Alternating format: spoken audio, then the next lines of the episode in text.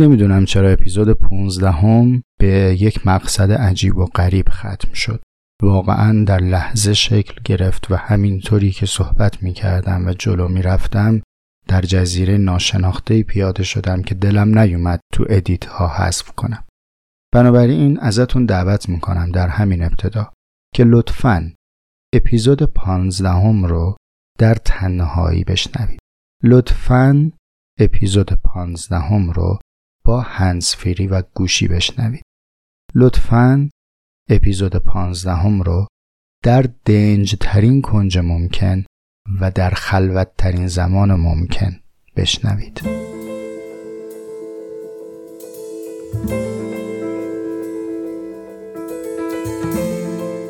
پادکست انسانک رو میشنوید به روایت من حسام ایپکچی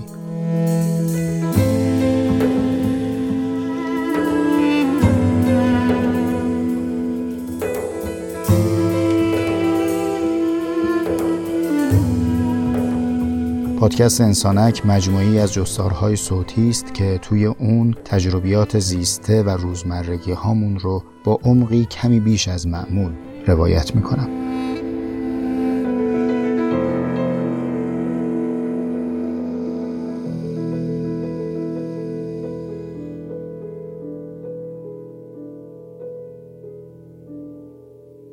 می‌خوام یه قصه براتون تعریف کنم. یه قصه واقعی و تعمل برانگیز. داستانی که از حدود سی سال قبل آغاز شده و همچنان موضوع بحث و صحبت است. دقیقا در سال 1989 میلادی میشه سال 1367 خودمون. روزی از روزها دانشمندهای اقیانوس شناس مؤسسه وودز هول در ساحل امریکای شمالی مشغول تحقیق بودند. دستگاهی داشتن به نام هیدروفون که از طریق اون لرزه های داخل آب اقیانوس رو ثبت می‌کردند صداها رو میشنیدن و در موردش مطالعه می‌کردند. همه چیز مثل همیشه بود جز پیامی غیر متعارف که اون روز برای اولین بار ثبت شد. پیامی که خیلی پرتکرار ارسال می‌شد و با فاصله های کوتاه کوتاه.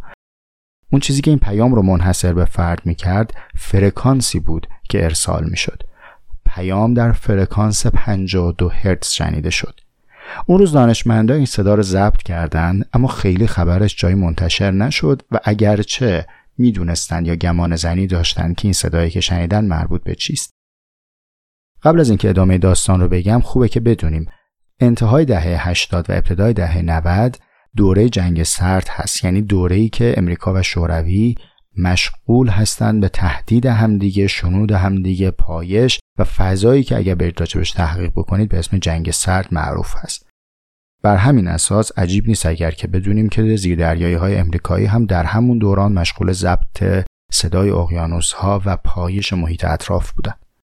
این صدا در سال 1990 توسط نیروی دریایی امریکا ثبت شد با همون فرکانس 52 هرتز و مشابه همان چیزی که سال قبلش مؤسسه وودز هول ثبت کرده بود. اینجا این تکرار تقریبا گمان زنی دانشمندها رو به یقین نزدیک کرد. صدا صدای کی بود؟ صدای یک نهنگ.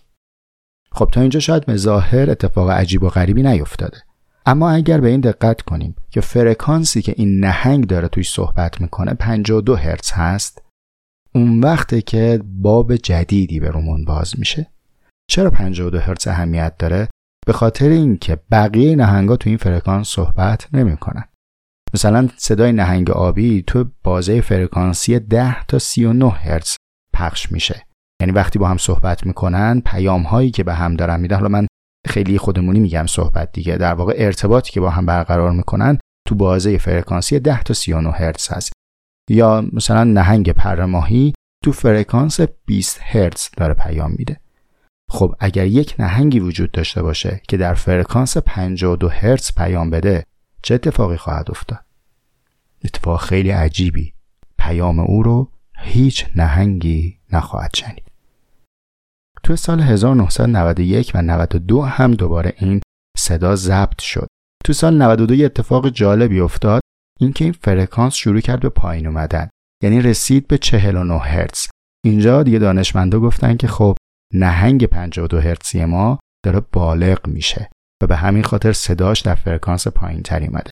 بنابراین احتمالا در سنین قبل از بلوغ اون شناسایی شده و دانشمندا تونستن ردش رو پیدا کنن.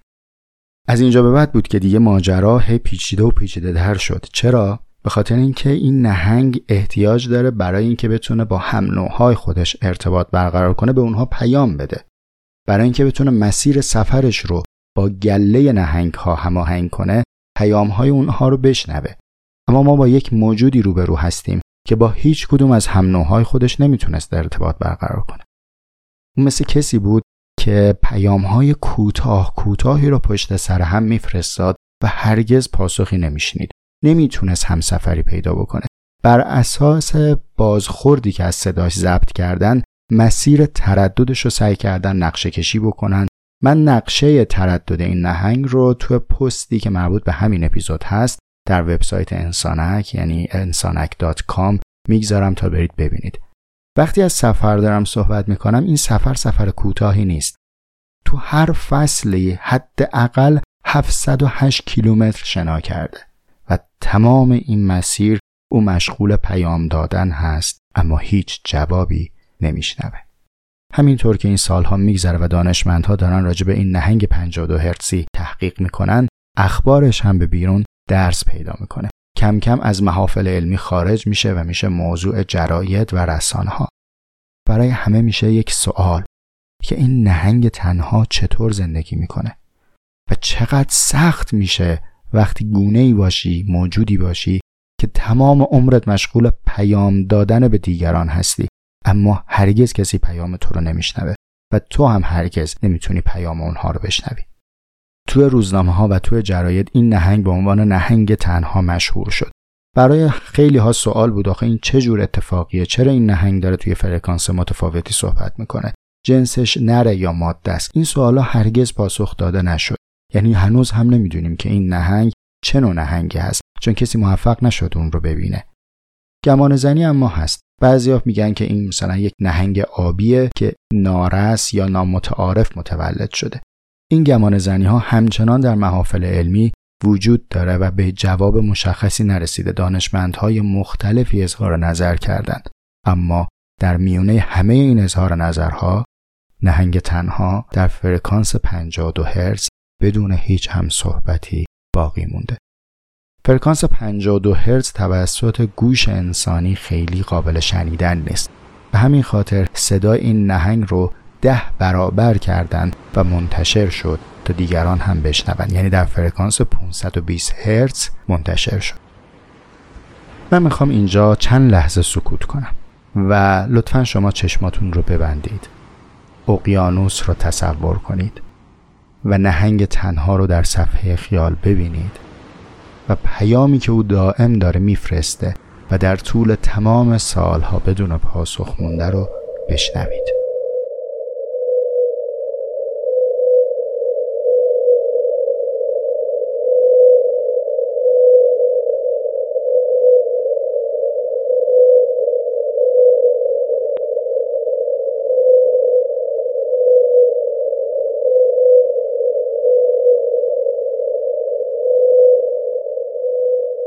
صدای نهنگ 52 هرسی رو شنیدید. این صدا سال هاست که بر ذهن و قلب خیلی از آدم ها سنگینی می‌کنه و در موردش با هم صحبت خواهیم کرد. اما قبل از اینکه برسیم به اصل صحبت اجازه بدید در مورد همین تجربه چند ثانیه‌ای یعنی شنیدن این صدا با هم یک صحبتی بکنیم. اینم تجربه زیسته بود دیگه خب؟ و قرارمون اینه که با تأمل و درنگی کمی بیش از معمول با تجربیات زیستمون مواجه شیم. دو تا تلنگر به ذهن من آمد. شاید شما بهش فکر بکنید تلنگرهای بیشتر و مهمتری رو بتونید پیدا کنید. تلنگر اول این که می‌بینید چقدر صدا در این عالم هست که ما نمیشنویم. چرا نمیشنویم؟ چون ما معنوس به شنیدن آهستگی نیستیم. همین صدا اگر ده برابر نشده بود ما نمی‌تونستیم بشنویم. ما صدای آهستگی رو نمیشنویم. گوش ما اینطور عادت کرده که شنوای صداهایی باشه که با سرعت زیستن خودش همگامه و ما هرچه سریعتر زندگی می کنیم صداهای کمتری رو خواهیم شنید. ما صدای رشد برگه ها، حرکت شاخه ها، حرکت کوه، شنای ابرها ما اینها رو نمی‌تونیم بشنویم. در صورتی که این هستی پر از صداست این دنیای پیرامون ما پر از صداست حالا اگر به یک حادثه طبیعی این حرکت کمی سریعتر بشه آهستگی همیشگیش رو کنار بذاره و مثل ما شروع بکنه به بدو بدو زندگی کردن. اینجاست که حالا ما صدای خشخش برگ ها توی طوفان رو میشنویم. صدای ریختن سنگ ها و حرکت کوه در زلزله یا پیشروی زمین رو میشنویم. و اینها فقط مثال است که من از صفحه طبیعت گفتم برای شما.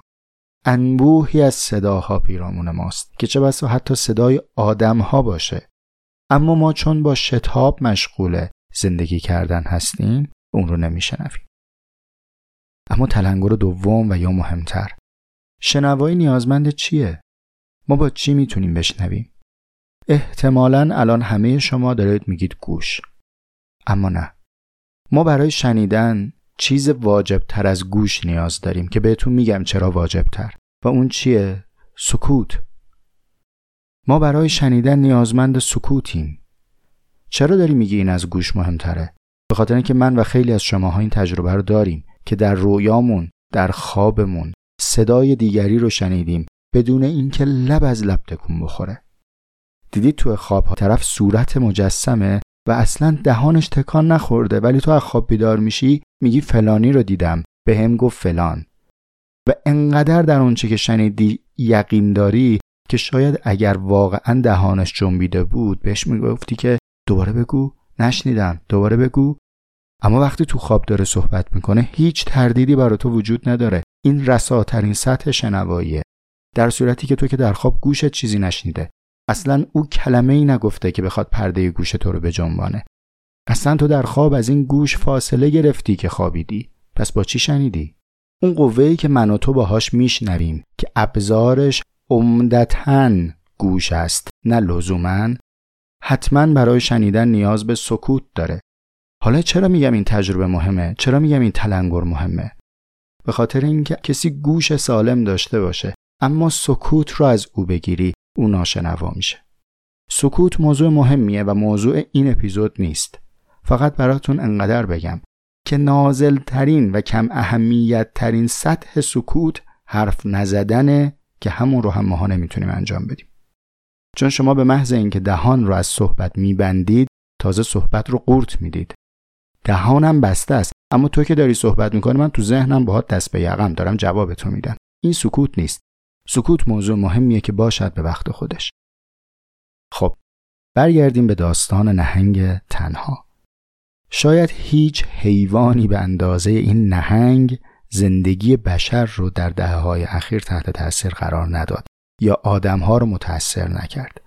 دانشمندایی که روی این نهنگ مطالعه می‌کردن می‌گفتند به دست ما صدها ایمیل پیام یا نامه رسیده و آدمهای جویای حال این نهنگ هستند در موردش می‌پرسند و جمع زیادی از این پیام دهندها خانم ها هستند و دقدقه دارند درد دارند برای این نهنگ. خیلی از اثرهای هنری معطوف به نهنگ شد. در موردش آهنگ ساختن در موردش کتاب نوشتن مستند ساختن. و این دغدغه ایجاد کرد. خیلی از دانشمندا هم موافق نبودند با این رفتاری که مردم دارن نشون میدن. به حال صرف نظر از زاویه زیست شناسی و جانور شناسی که می‌گفتن که ما اصلا نمی‌دونیم این نهنگ واقعا غمگین هست یا نه. و این وجه رمانتیکی که دارید می‌سازید توی شاخصهای علمی ما قابل احراز نیست. حتی اگر این رو بذاریم کنار از باب حکمی هم به موضوع نگاه بکنیم مسئله قابل تعمله ما نمی‌دونیم واقعا این نهنگ احساس تنهایی می‌کرده یا نه. چون تنهایی چه زمانی درک میشه؟ وقتی که شما با فقدان رابطه روبرو بشید. وقتی یک همدلی رو از دست بدید. وقتی صمیمیتی زوال پیدا بکنه. اما اگر یک موجودی باشه که از بد و تولد اصلا دیگری رو ندیده باشه که حالا بخواد با فقدانش روبرو بشه یا اصلا همزیستی یا همدلی با کسی نداشته باشه یا صدایی از کسی نشنوه که حالا دلتنگش بشه ما نمی‌دونیم آیا اونچه که او ادراک می‌کنه می‌تونه اسمش تنهایی باشه یا نه. ولی به هر حال این توضیحات خیلی افاقه نکرد. حتی یه زمانی فراخانی منتشر شد که پول بذارید مردم بریم نهنگ رو پیدا کنیم انقدر پول جمع شد از بودجه مورد نیاز بیشتر شد و اضافه اومد.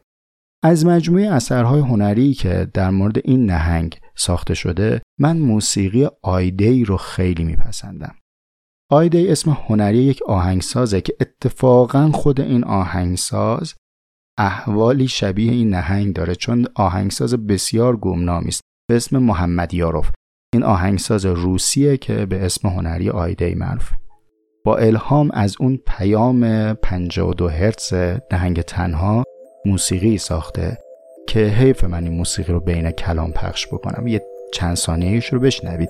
اما واقعا این موسیقی می‌تونه به تنهایی یک پادکست بدون کلام باشه.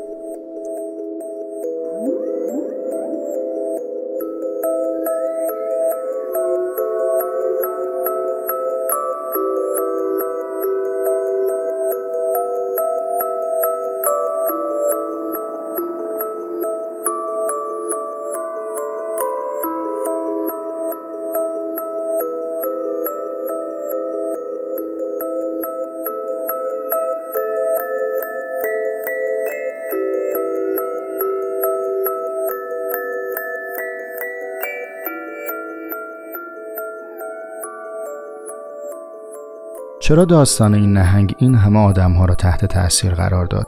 چرا مایی که میشنویم با شنیدن قصه نهنگ تنها در خودمون فرو میریم غم دلمون رو می‌گیره یا اظهار همدردی می‌کنیم؟ اون اتفاقی که افتاده چیه؟ اتفاق بازنمود ما یا فرافکنی ماست؟ ما خودمون رو در اون نهنگ دیدیم. گویی ما اون نهنگ رو تجسمی از تنهایی خودمون دیدیم. مهمترین اثری که به صورت مکتوب از آرتور شوپنهاور باقی مونده کتابی است که در اون جهان رو اراده و تصور ما تعبیر می‌کنه. اصلا اسم کتاب همینه.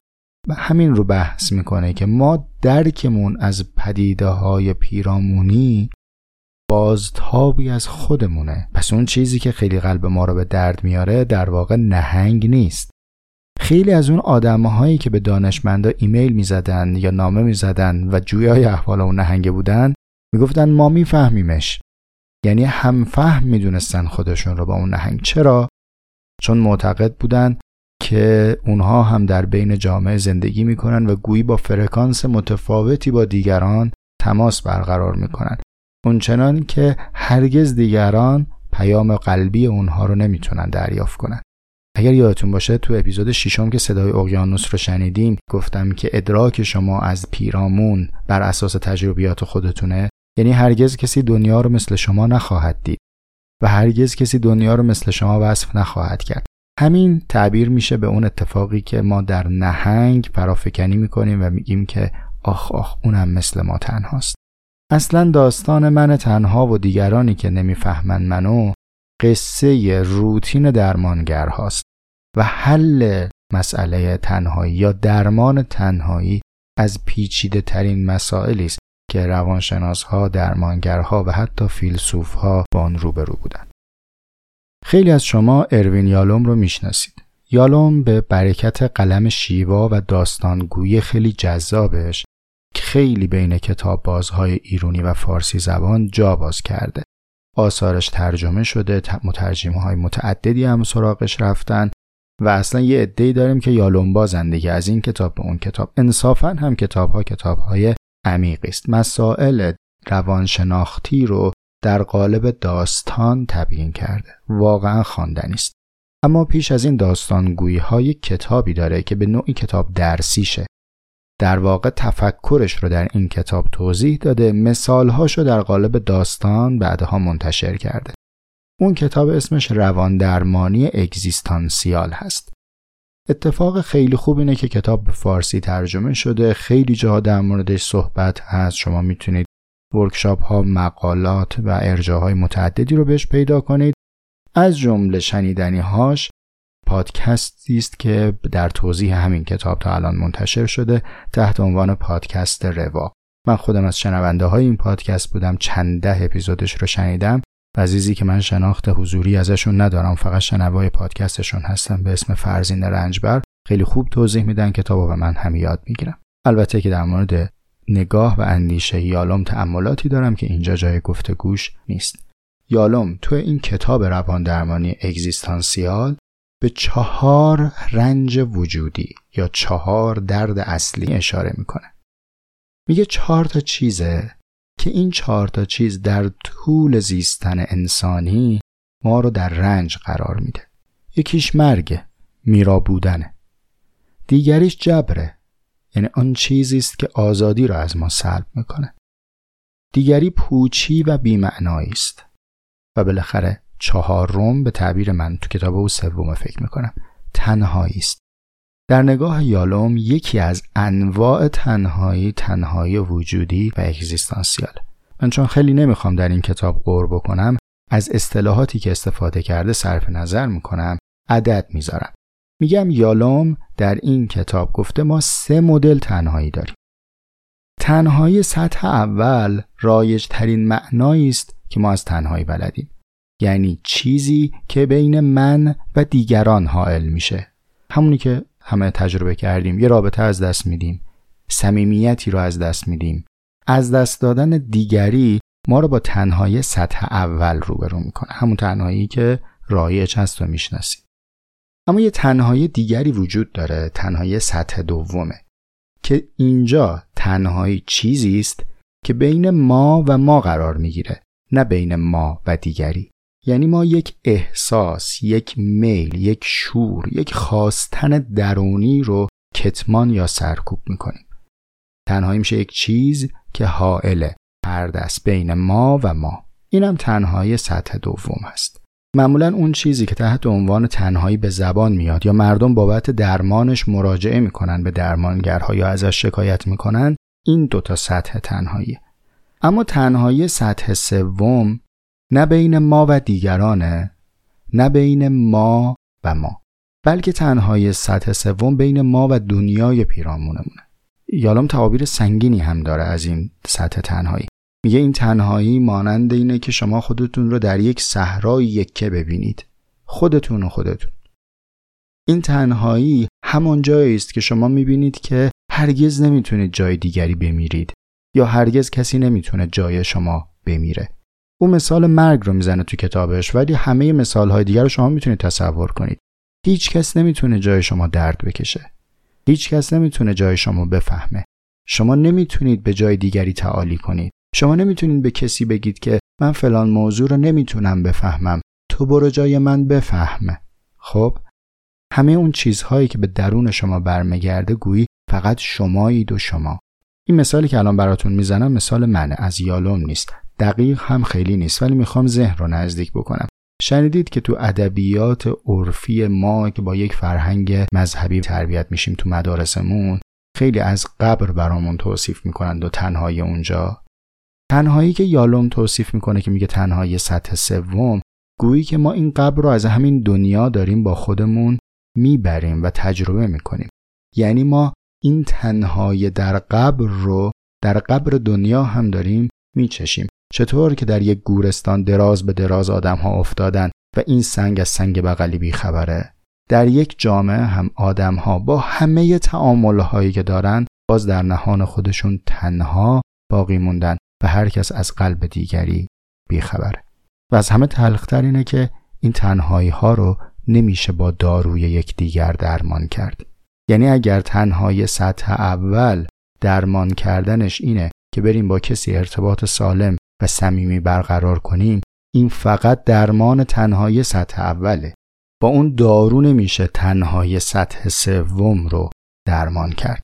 همونطوری که با داروی معده نمیشه آب مروارید چشم رو درمان کرد. هر کدوم از این دردها درمان خودشون رو داره. و حالا دیگه تلخترین قصه ممکنش اینه که اصلا تنهایی سطح سوم هست که هست. درمان پذیر نیست. این گونه آفریده شده ایم. و وجود ما در این دنیا همراه با یک تنهایی وجودی است. که این تنهایی وجودی تعبیر میشه به تنهایی اگزیستانسیال.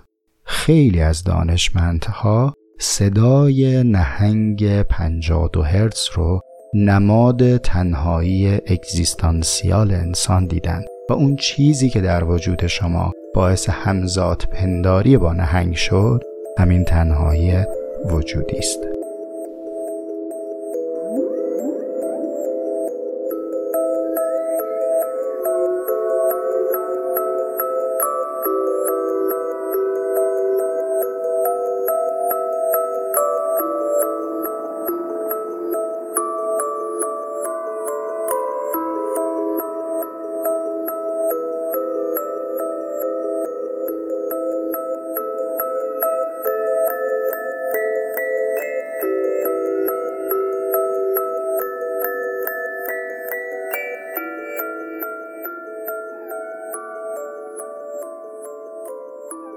تا یادم نرفته بگم این آهنگ آیدی در مورد نهنگ تنها رو می‌ذارم تو کانال انسانک به نشانی at sign انسانک. تو تلگرام می‌تونید پیداش کنید. لینکش رو رو وبسایت انسانک dot com هم می‌ذارم که بتونید اونجا هم ببینید. خب با تعریف یالوم از تنهایی جیگرتون خون شد حسابی. واقعا داستان مواجهه با خود تنهای تنها خیلی داستان سختیه. اگر لاقل اون نهنگه پیدا شده بود عاقبت به خیر شده بود اینجا ما یه آخیش می‌گفتیم می‌گفتیم پایان شاهنامه خوشه ولی خب راستش ته این قصه اونجوری که ما دوست داریم تمامش کنیم نیست. خود یالوم هم میگه ها میگه که کسایی که مراجعه می‌کنن برای درمان وقتی که با این تنهای وجودی روبرو میشن فرو میریزن. اما ناگزیره. این فرو ریختن فرو ریختن ناگزیریه. مثل در هم شکستن یک بنای سستی که باید در هم کوبیده بشه. و البته من اینجا یه مژده بهتون بدم که یه ذره تسلا بخش باشه. فهم و لحن من در مورد تنهایی متفاوته با یالوم و حتما تو اپیزود بعدی باهاتون در میون می‌ذارم. اما به هر حال این تنهایی اگزیستانسیال کتمان ناپذیره. این یه حقیقتیه که فیلسوفان بزرگی در موردش بحث کردن و یالوم از اونها وام گرفته و در کتاب روان درمانی بهش پرداخته. خب حالا چیکار کنیم؟ ها؟ حالا چیکار کنیم؟ این تنهایی رو چیکار کنیم؟ این سوال سوال وجودیه. سوالی که از وجود شما برمیاد جوابش هم در وجود شماست. اما دلواپس نباشید. این دفعه مثل اپیزودهای قبل نمی‌خوام بگم که شما رو با سوال تنها می‌ذارم. این دفعه شما از اولش تنها بودید. می‌خوام بگم در کنار این تنهایی یک واقعیت دیگری هم وجود داره. اونم این که ما همه با هم تنهاییم. ها؟ یه جمعیت تنهاییم. دست جمعی. ولی هر کی خودش تنهاست اما کنار هم. یک نوید بدم یک تسلا بخش بگم بهتون. اون هم خبر از کشف نهنگی است که تنهاست اما این بار صداش توسط انسان قابل شنیدنه توسط تو قابل شنیدنه. فقط برای این شنیدن باید عمیقا سکوت کنید. عمیقا آهسته بشنوید. می‌دونم این خیلی غیر متعارفه که در شنیدن یک پادکست شما نیاز باشه که رفتاری را انجام بدید. اما لطفا لطفا در جایی بدون همگان بشینید. لطفا در آرامترین و دنجترین کنج ممکن بنشینید. لطفا چشمهاتون رو هم ببندید. اون چیزی که الان دارم بهتون میگم دقیقا تجربه شخصی خودمه زمانی که رسیدم به این سطرها و دوست دارم این مزه رو با شما شریک بشم. آرام نشستم. چشم هام رو بستم. و در عمیق ترین سکوتی که مرا ممکن بود بغلم رو باز کردم. آغوشتون رو باز کنید بغلتون رو باز کنید. همون بغلی که سالهای سال به سوی دیگران باز کردید و اونها رو در سینه خودتون فشار دادید. همون بغلی که آدمهای دیگر رو مثل یک بخاری داغ که تو زمستون بغل می‌کنید به آغوش گرفت تا گرم بشه و اونها رو از گرمای خودش گرم کنه. آغوشتون رو اونقدر باز کنید که بتونید نهنگ بغل کنید. خب باز باز قشنگ باز باز کن. می‌دونی در درون تو یه نهنگی هست که سالها داره صدات می‌کنه اما صداش رو نمیشنوی. چون در فرکانسی تو رو صدا می‌کنه که با هیاهوی پیرامون قابل شنیدن نیست. می‌دونی این نهنگ از کودکی با توه. شاید سنی به اندازه سن نهنگ تنهای داستان ما نزدیک به سی ساله داره پیام میفرسته اما نشنیده گرفته میشه. این نهنگ خود خود توست. این نهنگ خود توست که هر وقت از تو خواسته که من باش تو گفتی که می‌خوام دیگری باشم تا تنها نمونم. رفتی دیگری شدی با دیگری جوشیدی نهنگ رو تنها گذاشتی و باز هم تنها شدی. اما در عوض حالا بعد سالها صدای نهنگ رو می‌تونی بشنوی و می‌تونی بغل کنی. حالا این بغلتو جمع کن و خودتو سفت بغل کن. خب؟ سفت بغل کن. نهنگ درونت رو بغل کن و صداش رو بشنو. حالا من سکوت می‌کنم که تو از الان به بعد تا هر چقدر که دوست داری نهنگت رو بغل کنی. صدای نشنیدش رو بشنوی. بهش بگو بالاخره شنیدمت بالاخره شنیدمت